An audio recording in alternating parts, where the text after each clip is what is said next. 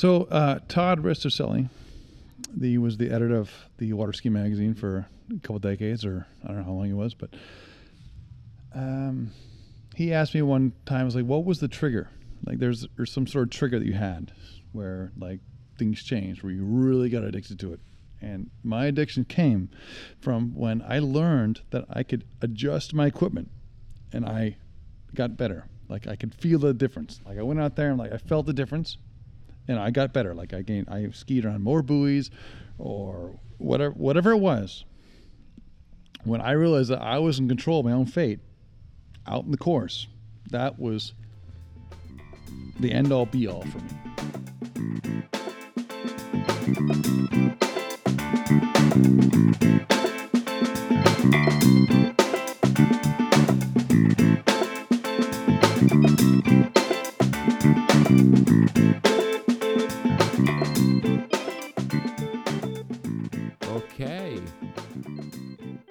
Welcome back to the Water Ski Podcast, episode three. I just landed from um, San Francisco, California, where I was uh, there competing at the California Pro Am, 17th edition. Um, I can't remember. Maybe this is my fourth time, fifth time, something like that. But I hadn't been there in a few years. We hadn't been in Brentwood, in the original site, in a few years. Um, so it was a s- strong, fun weekend of water skiing. Uh, personally, not very strong. I prepared pretty well. I was skiing well, and then I got there, misgrabbed the handle two ball at 39 first pass, and basically went to three with one hand and one wrist. And so I ended up somehow zigzagging three at 39. And uh, that tournament being like qualifying for the finals, you need to have a strong average across the two rounds. And so I knew that with that score, I was virtually out of the game. Um, and then the second round went even worse. But uh, besides that, uh, just got back from San Francisco, uh, and uh, on Saturday evening, I had a chance to um, interview a very good friend of mine, uh, Nick Nicolino, as we call him in Italy, uh, Nick Parsons. Nick, also known as the Yeti, is um, one great water skier. A uh, lot of success under his belt, few pro tournaments, World Cup stops, wins. Uh, I believe he topped the 2010 elite ranking, like the whole tour. Uh, but Nick, especially, is a super interesting character, and I was very eager to do this interview um, since I knew he was going to be in California for the tournament. And so we did this interview roughly around 9 p.m., 9:30 p.m. after the barbecue that Debbie and Greg Badal always put for the ski put up for the skier on, on Saturday evening. We were looking at the lake, just a few lights, two camping chairs, and we just uh, started talking. Um, this is I've known Nick for a lot of years, and this is a very particular Nick that transpires from the microphone. It's not uh, the usual, let's say, um, extrovert and and uh, I don't want to say loud, but uh, very out there Nick Parsons that all of us skiers know him for. He's a much more collected uh, and uh, introspective Nick, which I think makes this interview uh, all the more interesting and hopefully all the more enjoyable for you guys who are about to hear this. Um, so, yeah, a few words before we get into this interview. Thank you so much for those who are constantly donating to the podcast. I'm recording this and I recorded Nick's interview with uh, my new microphone, which I hope you guys enjoy the quality. Um, I'm also uh, keeping track very systematically of how the podcast is doing across different platforms. If you are listening to this and you haven't subscribed, please take Apple Podcasts, Spotify, Google Podcasts, whatever you have, whatever you use, subscribe because that makes the podcast go up in charts and uh, gives exposure to the sport, which is really the whole point of why I'm doing this. Um, but yeah, without further ado, here's the interview with Nicolino Parson. All right, Nick. Well, welcome to the Waterski Podcast. Thank you for giving me this interview. Um, excited to have you on the podcast. Mm, thank you, Matteo. Okay. So, one of the big reasons that I wanted to interview you is your passion about Europe, and you've been coming to Europe to do a lot of tournaments. Uh, but before we get there, I'd be interested in knowing how did you get into water skiing? Okay, so for me, water skiing was uh, was father based. My father got into water skiing, free skiing. My my father had a bakery, and so his my grandfather did well. So he had a, he had a boat, and uh, my father got into uh, out what, free skiing, and then he found a course, and then what he found was a private lake, one of the first man-made lakes like in the U.S. like like 79 or 81 they built one in utah. And uh, my father heard about this. He was he, he was my dad was a good free skier. So he found this place and went out there and was like so what what do you go around these buoys and you do this sort of thing? He's like yeah. Okay. So at that time my father did well enough with his baker that he had started post my grandfather's. And um, he's like how do i get in this? And he got into it so like I was born '82, and uh, they did like I grew up with my father learning how to walk. Like my dad skied, I learned how to ski together. Like, like okay, so it's kind of like your dad got into the sport pretty much around the time that you started into it. Was it kind of like a joint venture? You know, like you guys sort of learned the skiing trade together. I was I was my dad's best buddy. Yes. That's exactly what it was. Like, it's like we progress together. Okay. We learn together. There you go. And so, tell me, like, when do you start skiing? What age? When did you do your first tournament? Like, what were the early years like? So, what I, the rumor that I was told always was that, so in 1982, my dad found out about this lake, and it's out in, you know, the Wild West of Utah. Right. So he goes out there with my mom, who's pregnant time with with me, you know, it's like we got to see this place. Like I heard, I, I, I can go out there. Uh, I can water ski, but I, I want to know about this this thing where you go in the buoys and you go out there. So he goes out there, and he's obsessed with it. And so, what I was been told, what I was told is that is that, yeah, my dad does it. The day I was born, from that point on, how do I get into this? And so my dad found a way to get in there, and from then on, my dad and I have been skiing forever. That's pretty cool, man. And you know, it's interesting how you know you're obviously from Salt Lake City, Utah, and I'm from Italy. If I hear Salt Lake City, Utah, I think snow skiing. You know, I don't think water skiing. And yet, your dad found a, a way to water ski, and you followed along. When do you remember like your your early days, like you're you know getting on one ski, trying the course for the first time, that sort of thing? I very much remember that. I very much remember that. I remember I remember our summers were short, and I remember like progressing through skiing and everything, like, like making it all the way to the college level, and like thinking that water skiing was not international at all. And then once I did make it to the college level, I met Canadians. I was like, why are they even skiing? They're Canadians. Like, are you kidding me? I'm like, I'm from Utah and I'm already from the north. I can't even believe it's happening. But collegiate water skiing opened my eyes that like I didn't I had no idea water skiing was a uh, international sport as far as the tournament scene went. Yeah, and and yet you've skied so many international tournaments over the years, right? Like you've been coming to Europe a bunch. You went to World Championships around the world. You got to do World Cups, you know, around like all over the world. Like, what? I guess, you know, obviously you're a competitor, and so you're going abroad, but to me, it always seemed like for you was more than that. It was more than just like skiing six buoys in this remote part of the world in Asia. It was there was more to it. There was, I mean, there was an opportunist situation that happened, like for me. Like, I mean, there was good water skis. The guy moved to Utah, and I took advantage of that. And that guy funded me to go across the world, and I did all the stuff. And there was the athleticism side of my situation where like okay i was good enough to like be funded and be an athlete and and and, and do well with that sort of thing so um, there's people who move to europe to the Florida, and or they move to warmer climates, and they and they. But I, I was lucky enough to to have both, like the athleticism and the funding, and and and it was yeah. Yeah, and do you remember like your first international tournament, the one where because you said like it opened your eyes to the fact that this sport is happens worldwide. What was your first international tournament where you went and were like, wow, this is like a worldwide thing going on? So I went. I had a semester at Arizona State, and uh, that was like my maybe my.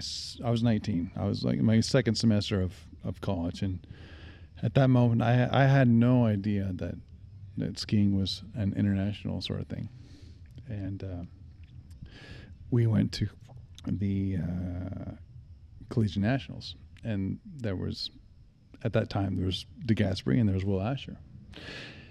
Well, DeGasperi at that time didn't even speak English. Like I remember shaking his hand, and, and he literally didn't speak English. And Will Asher was there from Great, well England, obviously, and and um, it was, I, I like they they beat me, and like I was like, I didn't know that they existed, and I'm like I didn't know existed. I didn't know water skiing existed outside the U.S. and it was the most crazy. It was the most eye-opening thing in my life. But what I realized is that like they knew that water skiing was international, and that they were competing against U.S. guys. Right. And so it was. Um, I don't know. It reinvigorated my whole water skiing life because I was almost borderline forced to ski because my dad did it and like this is what we do. We go out you know, this is our summer. We, yeah. Yeah. And yet you, you know, you get into collegiate skiing, which, you know, I'm sure you, that, that was an interesting time for you. And then you got to meet all these international people who, for better or worse, they were doing the same thing that you were doing. You, they were trying to get through two red buoys and turn six and shorten the line and continue that until that didn't work. Mm. But I almost, I almost felt like they, they were at Louisiana or whatever college they're at on a scholarship because they wanted it. And I went to Arizona State because, I mean, it was a family affair. Like we, I grew up skiing with it. This is what you do. Boom, boom, boom. I was just going with the the motions. Right. And uh, and so you, by then you're a teenager, getting into your twenties.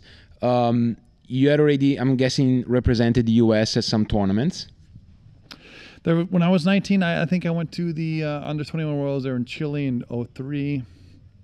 And I remember being completely unaware of that. Like, I mean, I went to a couple tournaments out here in California, and I, I remember like running mid 39 and, and swimming the dock and walking down the dock and not uh, aware of what was going on. But the, um, well, I forget his name, but his the the coach approached me and it's like, you know, Nick, you're you're good enough to go to the under 21 Worlds. They're having them in down in Chile. Would you like to go? And I was like, I didn't know this was a thing. It existed. It even existed. Right. And uh, I was like, yeah, I'd like to go, whatever. But yeah, so I had to sort that out, and I ended up going. And but that those those three years when I was like 19 and 21 were eye opening because I I didn't. I literally didn't know water skiing was international. Yeah. And and yet it is right. Like, and there's plenty of nations that compete in it. There's plenty of nations where you can go and compete at, like, or two. Um, and I think what has always struck me about you is that you've taken, like, possibly since you discovered that, you took advantage of that opportunity as much as possible. You know, like I'm from Europe. I'm obviously big, like six eight years younger than you, and I've seen you at so many European tournaments. Well, at that moment where I, I was, at that moment when I figured that international that water skiing was international, and I could attend them, it was like okay, well now now I'm learning something. Now I'm learning the culture, the language, and like and like what's going on, and like I'm learning different people and that I'm competing against Europe. I'm competing against people around the world. Like that. That was a different motivation than where it was, where I was living at home in, in the U.S. and like, you know, my dad was quasi forcing me to ski. You know, right. I mean that. So at that point, that was a changing point in my life. So basically, skiing and correct me if I'm wrong, became from something that you were sort of forced into, possibly you enjoyed, but kind of something that you were channeled into, to then finding out this whole international side of things, and now you have your own motive. I'm guessing to, I guess, explore the world. Well, it's not just necessarily exploring, but it was it was at that point it was like, man, okay, this is something new. This is new, and this is new, and like this is an equipment based sport.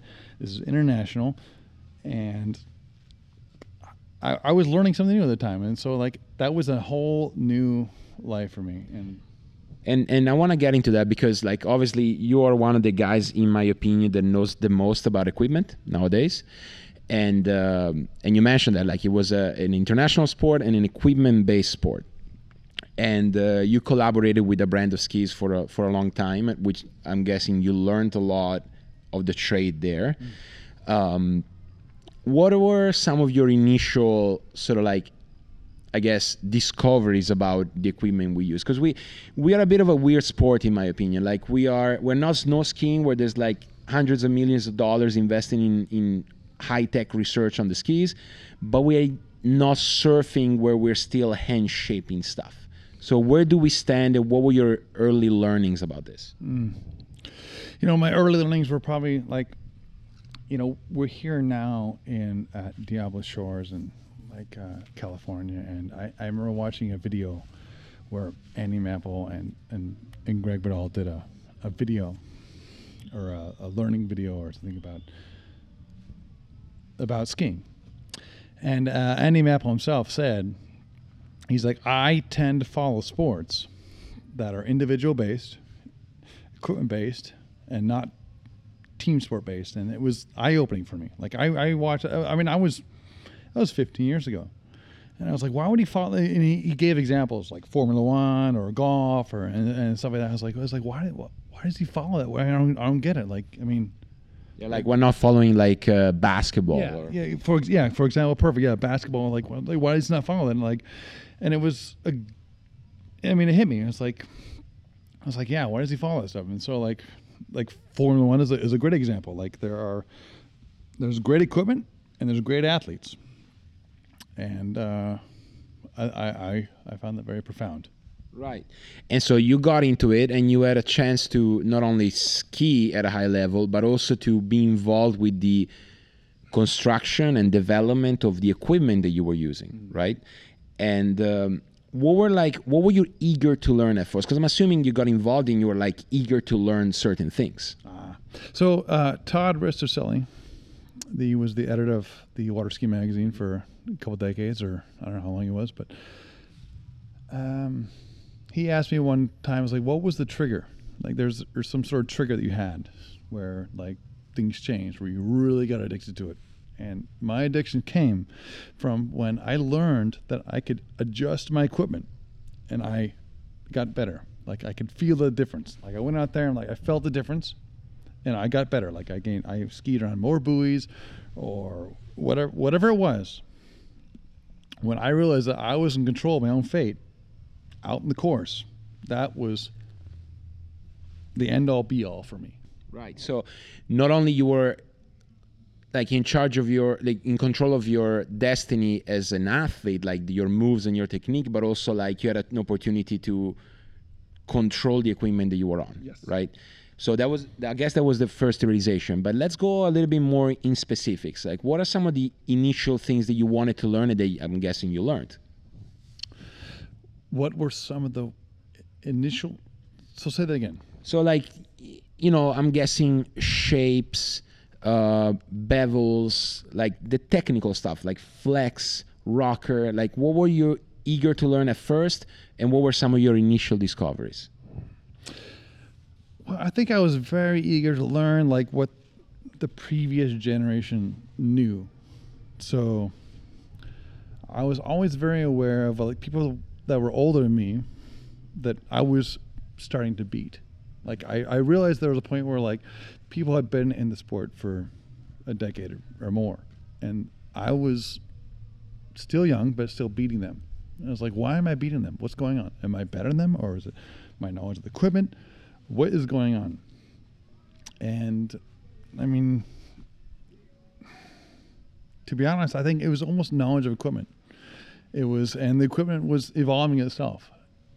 And uh, yeah, it's a good question. Yeah, and so I'll try to probe you a little bit. Like you were working for Dave Good, and like that brand had a lot of revo- what I would consider revolutionary or out of the norm shapes. Like there was a lot of experimenting for a few years at Good going on, where like there were new shapes, new things that people had never seen, and I'm thinking like the wide ride mm-hmm. or you know like very strange things that were coming out of the brand and nobody was really, I guess, trying as hard. What was your involvement, and did you learn anything from that experience? I was fortunate where there was Rossi, Chris Rossi, who had worked with uh, Dave Good before me. And pretty much I found skis that were modified or worked on that were basically in the trash or in the trash pile. And I went in the back of the factory and and scoped them out. I was like, why are these here? What's going on? Why why are these like this? Right. And uh, I put the effort in to go out and try them and learned from those and built on those things. So, I mean, essentially, it was an evolution. I learned from my predecessors, predecessors, and uh, moved from that point. Yeah. And I guess one of the interesting thing to me about skiing is like about skis, sorry, is that maybe you sometimes try to narrow down your attention on on one characteristic, say rocker. Let's take one. Okay. Rocker. And and then you change something, but then it's like it's funny how it's like all a synergy, right? Like it it's never just one thing that would determine a better or worse feeling, right? Like there's always like it's hard to isolate variables. That's what I'm trying to say. So when you're thinking of a new shape, because now you're with D3 skis, right? Um, when you're trying to come up with a new ski or you're trying to better a ski that you guys are already producing, what is your process? Like, what do you go through in order to come up with a new shape?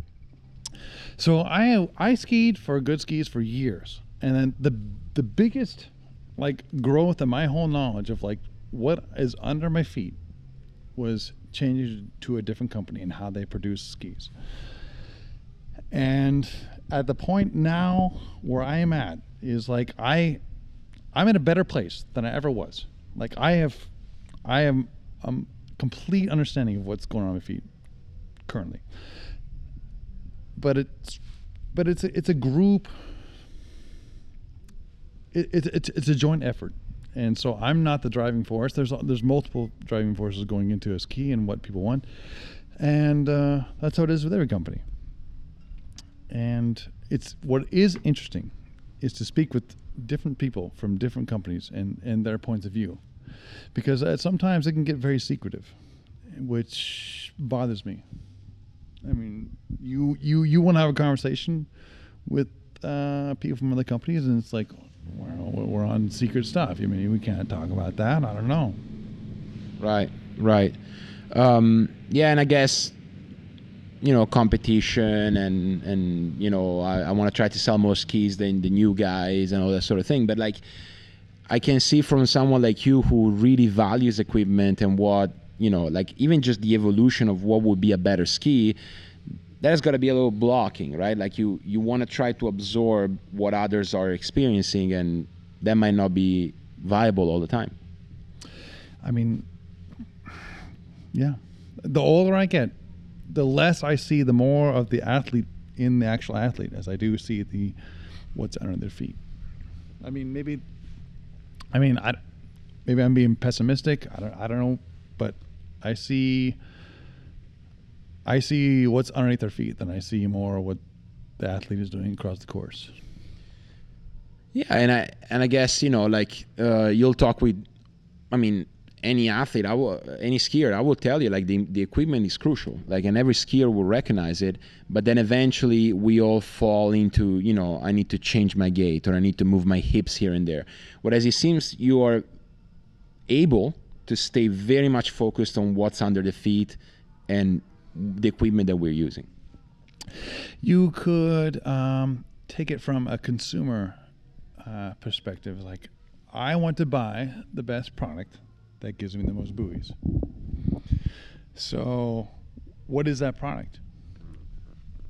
I mean, I mean, like what whatever is inherent in the athlete. Do I, I need I need to try everything out there, and and learn from that perspective. So, um, it's it's it's a it's a two dimensional sport. It's the athlete, and it is the equipment. Yeah. Yeah. So let, us go into a little bit more like I guess specific details. What was was there a ski in your career that you tried and you went, "What's going on here? There's something to this. I need to understand it." Like positive, you know, like one ski that you tried, you went like, "Whoa, this is there's something to this that I need to understand." There's been a couple skis. There has. So let's see.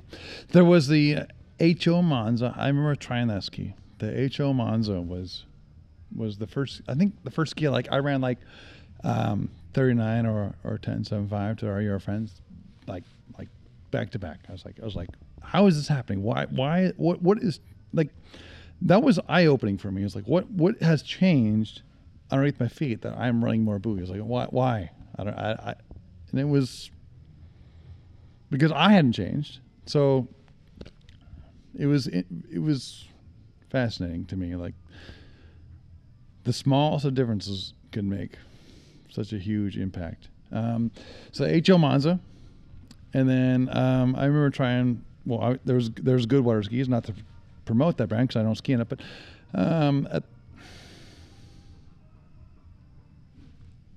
yeah. Uh, interesting topic. Interesting topic. Let's see. Well, I'm at lots of words, but you know, at the time, the, the there was I we made some wide rides with uh, with Good, and uh, I ran a lot of 39s with them with Perfect Pass, but that was a, a different uh, speed control system, and things have changed since then. Yeah like there's and that's the other thing about our sport like it's there's so many variables that at the end of the day skiers are to test skis. And skiers have to deal with everything else that changes boats uh, in different sites speed control systems so it's always hard to isolate right it's always hard to say okay it's it's this the next thing or is this what's going to make me run more buoys or is this what's going to make I guess, as a person who works for a company, whatever that is, is this what's going to make a lot of people learn a lot more buoys so that we can sell skis, right? Mm. So I, I feel fortunate to be like in a circle where I can communicate with, say, Dave Wingeter, who is programming and designing skis for HO, or um, I work for a guy named Will Bush and, and Creed, who are uh, uh, designing skis for D3. And uh, you know we can communicate freely. And well, I'm not sure where I was going with this, but it's it's I'm glad I worked my way into this where I like I've learned my the I can edit this out, but I'm not sure where we're at. Yeah. No, look, um, I'm I'm just happy to talk to you, man, because I think you are one of the most complete skiers that I know. Um, in terms of interest, and um, you know a ton about skis. And I heard you, like, cause just to give you some context, we are at the California Pro Am. Mm. Uh, we're sitting on the side of the lake. Uh, we didn't ski very well today, so we don't get to ski tomorrow. Um, and we're here just talking about skiing. And one of the things I really wanted to talk to you about is your knowledge and your journey into understanding equipment better, right? The other side that I want to know is let's face it, compared to most American skiers, you ski a lot of tournaments abroad and you have a fascination with skiing beyond just US, mm. right?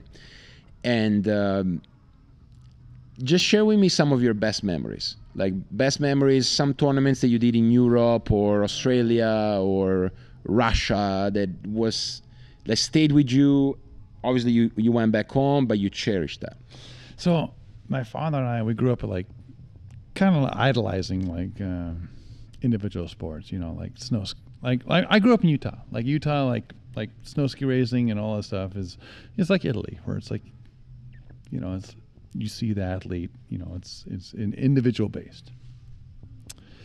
Um, so when I finally got the opportunity to go to Italy, to sorry, to Europe, and and ski there, it's like, you know, like I'm going, I'm going to, I'm going to Europe. I'm, this is, I'm, I'm, to me, it was at the time it was big time, like big time. I'm like, I'm leaving the country to go do the sport that I, I just learned how to do, and uh, so I mean, it's a big thing for me to get out, break out, learn a new language, or I, I didn't learn language, but I mean, like to experience a new language, experience what goes on water skiing wise outside the U.S.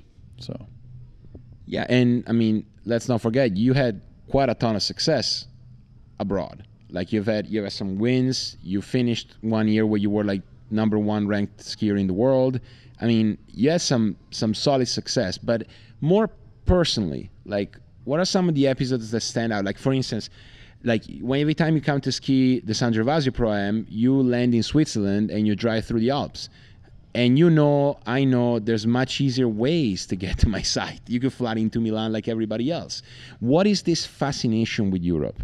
Uh, so, I mean, I realized that people were flying into Milan that was like an hour and a half away from the site where we're going to ski at your place. And uh, what I realized is that you could you could fly to Zurich, for example, or Munich, or you know, like, and it was three and a half hours, and you could drive through. I mean, three three languages. I mean, I, like, uh, maybe at that point I realized I'm weird. Like, I want to see the mountains. I want to eat the cheese. I want to talk to the people. I, yeah, I mean, and I realized I was a weird guy when I said that. Like, where did you fly to Milan, or you, for you know, told me we're only a half hour away or hour away, and or did you? He was like, no, man, I, I flew into Zurich and, and drove three and a half hours down. It's like, why? Why would you do that? I was like, well, I mean, I'm taking advantage of the situation. But you didn't really take advantage of the situation. You made your advantage worse. I mean, I don't have an explanation for it, but like, I was out to sea. Yeah, and and I, I mean, I think that's brilliant. You know, like, let's face it, we're we're partaking into a sport where you're not going to be millionaire for the rest of your life, um, but you get to travel around the world, and you're working nearly as hard as any other athlete to, you know, improve and and be good at what at your craft. Might as well see a part of the world that maybe you hadn't seen before or that you're very passionate about or that you want to learn more more from you know like i i think it's very honorable honestly. That's that, that, that is my passion It's like how can i see the world through water skiing and via water skiing so like that, that was how do i do that? Well i figured that out. That's what i did. Yeah for sure you have. And what are some of the places that you enjoyed the most that you got to see through skiing? You know what? There was um Ukraine. Ukraine was was wild. I mean, that was out there. I mean, any like Russian speaking territory, like so Ukraine or or Russia, and then there was uh, you know Korea was wild. Korea, I, I went there at least five times. So I I went over there the first time, and then uh, I was I I, I kind of met up with a a ski school that had a like a barge like on the river there, and. Uh, and uh, I came back every year for at least five years, and it, and it was amazing. It was a really good situation, and I'm I'm a uh, explorative eater. I guess uh, maybe that's a term for it, but uh, some people aren't in the U.S. So, yeah. Oh yeah, no, for sure. I mean, like one of the first things that you said when you came to San Gervasio this year was I'm staying in agri- in a agriturismo, right? Like in the Franciacorta, like, which is one of the most famous wine regions in the world. Like, which you know, again, my thought was you're almost an hour from the site. But then knowing you, you're like, no, I'm stoked to be here. You know, that's what I want to be. I don't come to Italy just for skiing, man. no, I, I, I bet. And a lot of people come to Italy beyond, like, for th- reasons beyond skiing. You know. It's it's I, in my vision, it's borderline rude that you would come to a different country and uh, experience the culture. So. Well, well, and you have experienced a lot of them. I mean, from South Korea to Russia to Italy. I Guess you've been to Australia. You have been to Australia? I've been to Australia. I've been to Australia. Was it for the Moomba? Yeah. Well, obviously, Moomba. Yeah. Right, right. Yeah. Um, no, so I mean, I, I think that's that's a fascinating way of using our sport to, you know, to explore the world. You know, like there's people that don't even get to do that ever. You know, like and not just American people, European people too. You know. Yeah. So, what's uh, because you know you you've been doing this skiing thing for a while. Mm. You know, mm. um, what's something that keeps you going? Like, what is something that makes you want to go out at the lake and, and ski? Is it is it equipment still? Is it what brings you to the lake every day? It, it I'd say ninety-five percent of the percent of the reason I'm here is because of equipment, and then the other five percent is camaraderie. I mean, I mean, like my friends are here, and the friends I keep are camaraderie. Ba- uh, sorry, are like equipment based regarding camaraderie. Does that make sense? So, for example, like I have Terry Winter, and I have, I mean. I'm aware of the friends I have and, and, and that they like to adjust their equipment. Yeah, that's cool. Yeah, no, I can see that. You know, like they, you guys share a common passion. It's still within skiing. You're still skiing at a super high level, by the way. Uh, and yet, the real interest is how do I make this piece of carbon and PVC a little bit better? As simple as it, as it is, it is it's, it's it's not that simple. Like I mean, like there's always something you can improve. You're always learning. Like it, it really keeps your brain moving. It's it's crazy that like there still is improvement. It's it's, it's wild, man. It's wild. No, I'm sure, and and we see it every year. Which you know, like brands of skis keep releasing new products and like trying to push the game and uh, making wild changes, and then going back to what they used to do, and then but just tweak it a little bit. And I, I think it, yeah, I think it it's enough of a change and in changing, ever changing environment to where you can stay. I don't want to say stuck with it, but like stay passionate with it. So I ski a lot with Chris Rossi, and we live in Utah together. And uh, he works for Radar Water Skis, and he's, you know, he'll he'll tell me like his new stuff, like what he did and this and that. I'm like, man, and at the time I can get jealous, and he will say something like, you know, like, you know, dude, I'm working in real time. Like, man, I like, we just cut this. I'm ready for the next one. I'm ready for the next one. And you know, in my mind, I'm like, man, that's that sounds like the real deal. It's like I, I would love to be working in real time. It's like, boom, cut a mold, learn. Boom, cut a mold, boom, learn. But real life situation is that like molds of aluminum are expensive, really expensive, and um, you make a ski, and it takes a whole summer to learn. You know, so a decade of evolution of skis. I mean, could be shortened very quickly, but it's not realistic. It's it's why it's it's it's it's it's sad but interesting in the same token. Right, because I- I guess you know the because I was thinking, well, maybe if we sell more skis, then it would be more viable. But I guess the price of molds is not going to be dependent on how many skis you sell. Right. Um. Okay, so Nick, I just want to thank you for this. Um, I, I I just started this podcast. I'm doing it for the growth of the sport, which I'm I'm pretty sure you're passionate about as well. Uh, seeing more people skiing, seeing more people on the water as we watch someone you know walking by the lake. Um, thank you so much for for doing this. I hope we can get you back on the podcast in the future. And um, yeah, thanks a lot. Hey, Matteo, anytime, man.